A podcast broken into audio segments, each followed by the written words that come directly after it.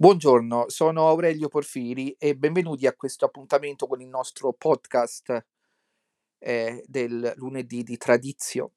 Allora, sapete eh, che, eh, penso sapete che ehm, è stato comunicato che Papa Francesco ha ricevuto alcuni rappresentanti della Fraternità Sacerdotale San Pietro il 4 febbraio. Allora, eh, vi leggo il comunicato come è stato tradotto da eh, Messa in latino Venerdì 4 febbraio due membri della Fraternità Sacerdotale San Pietro, i reverendi Benoît Paul Joseph, superiore del distretto di Francia, e Vincent Ribeton, rettore del seminario San Pietro di Vigratsbad, sono stati ricevuti in udienza privata dal Santo Padre Francesco per circa un'ora. L'incontro è andato bene in un clima molto cordiale. Rievocando la nascita della fraternità nel 1988, il Papa si è detto molto colpito dall'iniziativa dei suoi fondatori, dalla loro volontà di restare fedeli al Romano Pontefice e dalla loro fiducia nella Chiesa. Egli ha detto che quel gesto doveva essere preservato, protetto e incoraggiato. Nel corso dell'udienza il Papa ha specificamente tenuto a precisare che gli istituti come la Fraternità San Pietro non sono interessati dalle disposizioni generali del modo proprio Traditionis Custodes, poiché l'uso dei libri liturgici antichi è all'origine della loro esistenza ed è previsto dalle loro costituzioni. In seguito il Santo Padre ha emanato un decreto firmato di suo pugno e datato 11 febbraio, giorno in cui la fraternità è stata solennemente consacrata al cuore immacolato di Maria, con cui conferma per i membri della fraternità il diritto di usare i libri liturgici in vigore nel 1962, e cioè il messale, il rituale, il pontificale e il breviario romano. Riconoscenti al Santo Padre, i membri della Fraternità San Pietro rendono grazie per questa conferma della loro missione. Essi invitano tutti i fedeli che si sentono a loro vicini, come famiglia spirituale, ad assistere o ad unirsi in preghiera alla messa domani, festa della cattedra di San Pietro, ed a pregare per il sommo pontefice. Allora, questo è il comunicato che ha emanato oggi la Fraternità di San Pietro. Il decreto di cui eh, parlano nel comunicato eh, è questo che comincia con le parole eh, Santus Pater Franciscus, omnibus et singulis od alibus institute vite consecrate fraternita Santi Petri Nuncupati e via dicendo, che eh, vi anche leggo nella traduzione in italiano redazionale, che oh, non è una traduzione ufficiale, sempre fatta da Messa in Latino, ecco, da cui riprendo eh, questa traduzione. E il decreto dice, il Santo Padre Francesco concede a tutti e a ciascuno dei membri dell'Istituto di Vita Apostolica Fraternità San Pietro, fondato il 18 luglio 1988 e dichiarato dalla Santa Sede di diritto pontificio, la facoltà di celebrare il sacrificio della messa, i sacramenti, nonché gli altri sacri riti, come pure di recitare l'ufficio divino secondo l'edizione tipica dei libri liturgici, cioè il messale, il rituale, il pontificale e il breviario vigenti nell'anno 1962 di tale facoltà essi potranno usare nelle chiese, negli oratori propri. Ovunque altrove essi ne useranno solo con il consenso dell'ordinario del luogo, ad eccezione della messa privata. Fermo restando quanto sopra, il Santo Padre suggerisce che nella misura del possibile sia preso in adeguato conto quanto stabilito nella lettera apostolica motu proprio data Traditionis Custodes e questo è stato eh, pubblicato l'11 febbraio, eh, festa della Madonna di Lourdes. Ecco, questo è il decreto. Allora, mh, mhmm, diciamo che questi sviluppi un pochino di eh, eh, confusione certamente ehm, almeno a me la comunicano perché ehm, cosa significa dire uh, no il tradizioni custodes non riguarda voi o altri istituti come voi e allora chi riguarda? Visto che comunque eh, le messe i sacramenti sono assicurati da sacerdoti che fanno parte degli istituti ex Ecclesia Dei, eh, quindi eh, a chi eh, riguarderebbe questo eh, Traditionis Custodes in particolare? Cioè io forse, ripeto, sarà una mia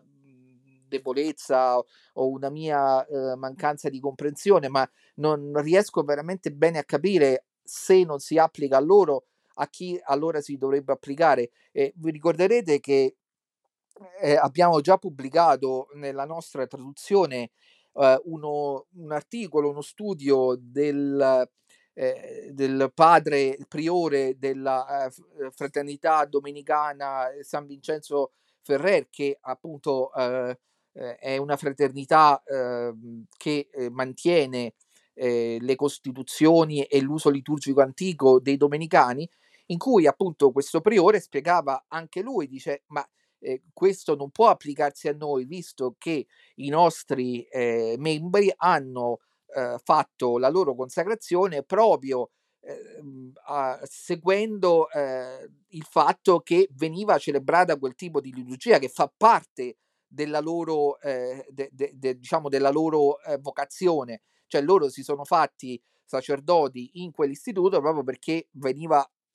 è stata concessa ufficialmente dalla Santa Sede la celebrazione di quel eh, particolare ehm, eh, rito liturgico. Quindi il, questo priore domenicano già lo aveva spiegato. Ora eh, viene detto, insomma, dal,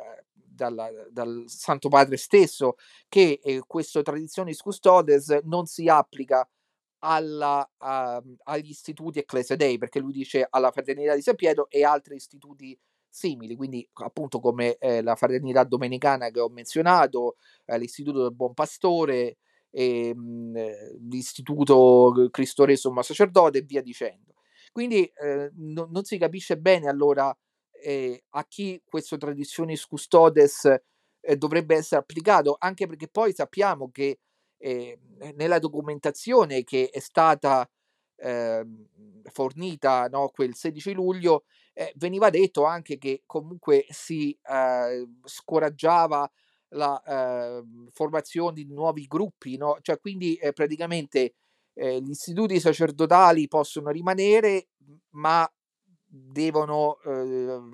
devono fare pastorale liturgica in modo cauto, in modo che non si formino nuovi gruppi o che non si eh, ingrandiscano troppo, cioè non ho ben capito. Io credo che eh, deva essere eh, chiarificato eh, in che senso allora questo tradizione, tradizione custodes eh, va applicato e, mh, e, e, e, in che modo eh, dobbiamo intenderlo, perché a, a me sembra che eh, questi segnali siano eh, un po' eh, contraddittori. Poi non c'è eh, da dimenticare che il Papa intorno a quei giorni, mi sembra il, l'8 febbraio se non sbaglio, ha ricevuto anche il superiore della fraternità sacerdotale San Pio X.